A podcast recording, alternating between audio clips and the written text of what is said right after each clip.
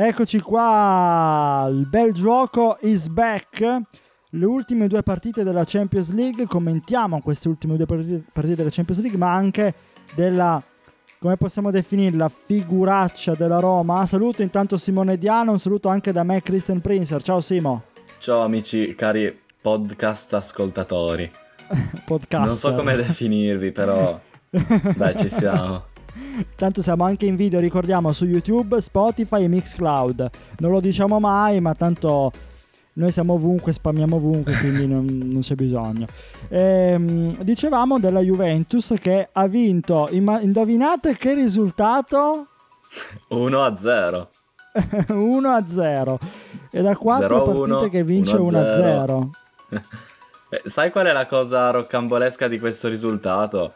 È sì. che se te metti insieme 1-0 fa 10 e il 10 è proprio il numero che manca alla Juve in questo momento. Ah, è vero, è vero. Bravo. Bello. Questa mi è piaciuta, molto bravo. Bravo, è vero. Sta di fatto che da Juve-Chelsea oramai vinciamo sempre solo con 1-0, non vinciamo una partita con due gol di scarto da un po'. Allegri cerca un po' una vittoria con due scarti da, con, con almeno due gol di scarto ma c'è da dire che finché vinci va bene. È una Juve che ha giocato molto bene, secondo me. Una Juve che eh, ha ritrovato dei elementi importanti. Vedesi De Sciglio anche in campionato ha fatto molto bene, anche lo stesso Bernardeschi. Eh, Andrea Barzagli ha commentato, o meglio, ha, da- ha, dato una sua opinione sacrosanta. E poi eh, chiedo a te se sei d'accordo. Ha detto eh, Allegri è riuscito a eh, valorizzare, più che valorizzare, a tirar fuori il meglio da giocatori come Ken, Bernardeschi eh, o De Sciglio che a inizio stagione erano contestati. No? Alcuni sono contestati da un po' da inizio stagione, ma questo è un altro discorso. È riuscito a farli diventare un fulcro, comunque importanti, soprattutto nel caso di Bernardeschi. Tu come trovi questa definizione? Io trovo che abbia assolutamente ragione. E sai perché? Perché Barzagli è un uomo che conosce lo spogliatoio, sa gestire lo spogliatoio. Eh, non è un caso che Mancini abbia convocato Bernardeschi e non Politano. Perché riprendiamo sempre quel discorso, perché Politano comunque veniva da più di 10 gol in stagione e Bernardeschi 0. Perché probabilmente hai bisogno di quei giocatori che eh, devono sentirsi parte della causa in questo momento De Sciglio, Bernardeschi probabilmente non sono dei titolari, lo sappiamo, perché già solo il Paolo Di Bala o l'Alexandro sono probabilmente più forti tecnicamente dei, dei, di Bernardeschi e De Sciglio. Però ora servivano loro, sono entrati loro e la Juve ha vinto.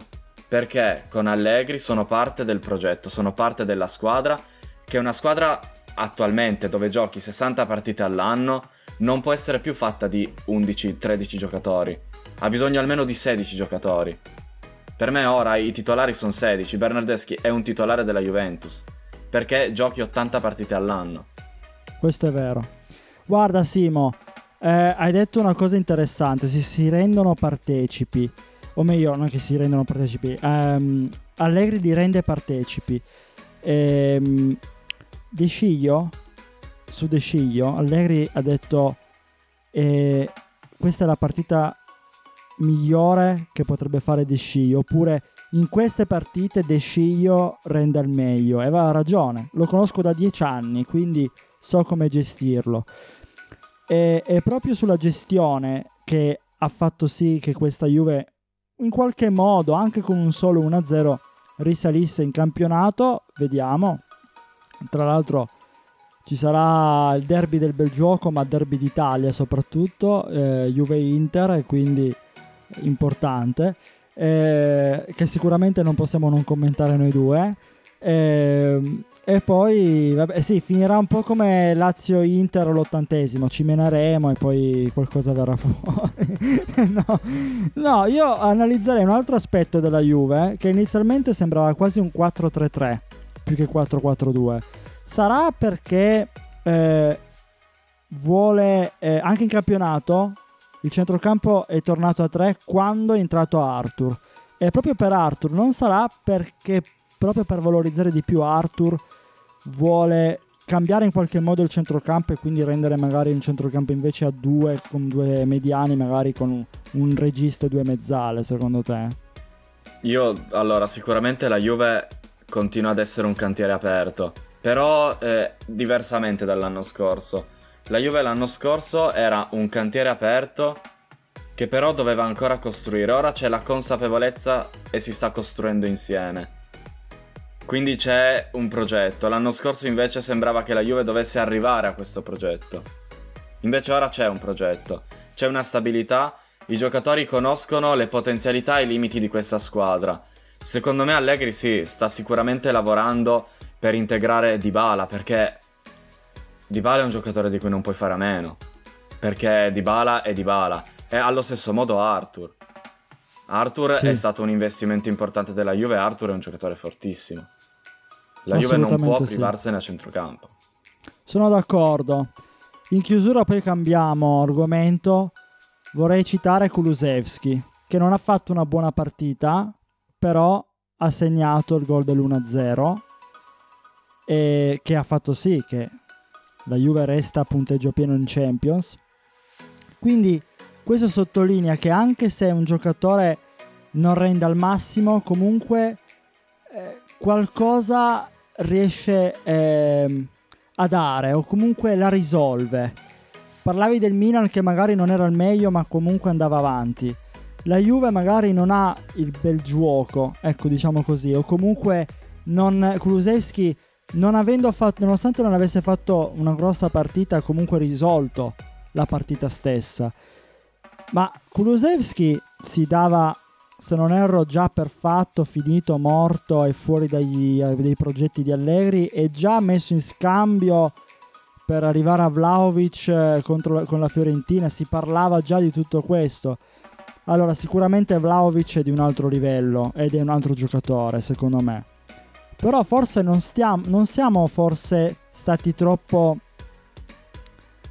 Eh, severi con Kulusevski, che comunque non è un fenomeno, però è un 2000 che comunque alla fine rende bene, gioca comunque delle buone partite, non sempre quando ha avuto dei problemi fisici in, questo, in questi periodi, da quando è arrivato lui qualche problema fisico l'ha avuto, con Allegri non si è integrato bene magari negli schemi, però eh, in qualche modo non siamo forse stato, stati troppo severi con lui. Quello che è indiscutibile che Kulusevski abbia le, le caratteristiche per diventare un grandissimo giocatore perché uno che ti domina una stagione a Parma in cui gioca in tre ruoli diversi vuol dire che mentalmente e fisicamente ne ha. Secondo me è un giocatore molto intelligente, forse più intelligente che tecnico.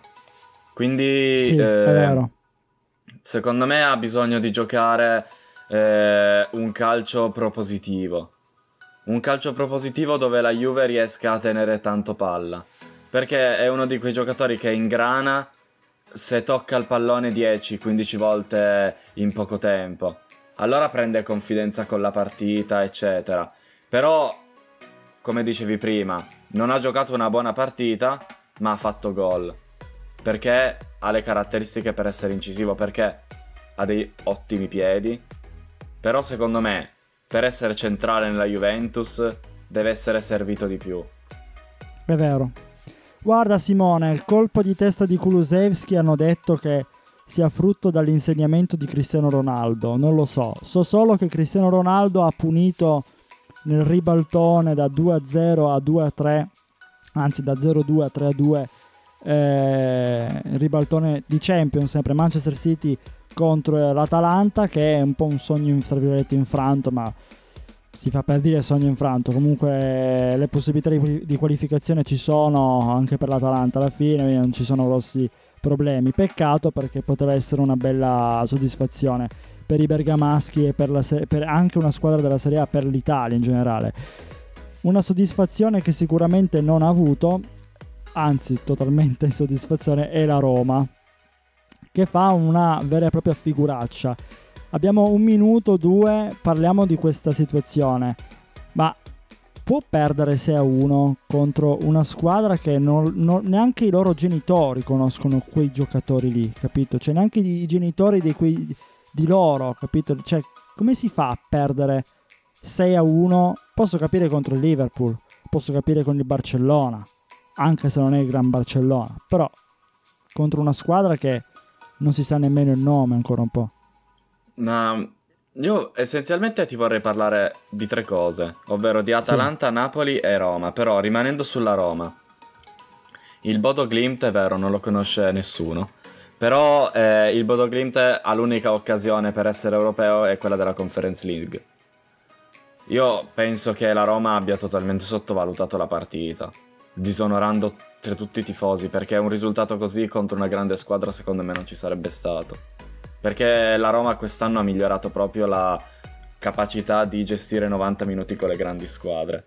Ma è osceno, è veramente osceno.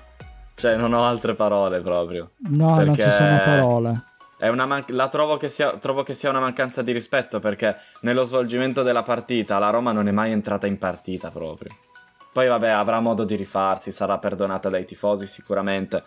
Però, eh, non so, sono incidenti di che percorso che possono succedere perché alla fine eh, che sia il Bodo Glimt o il Barcellona hai comunque 11 giocatori davanti che fanno densità e quindi devi, sì. devi comunque giocare.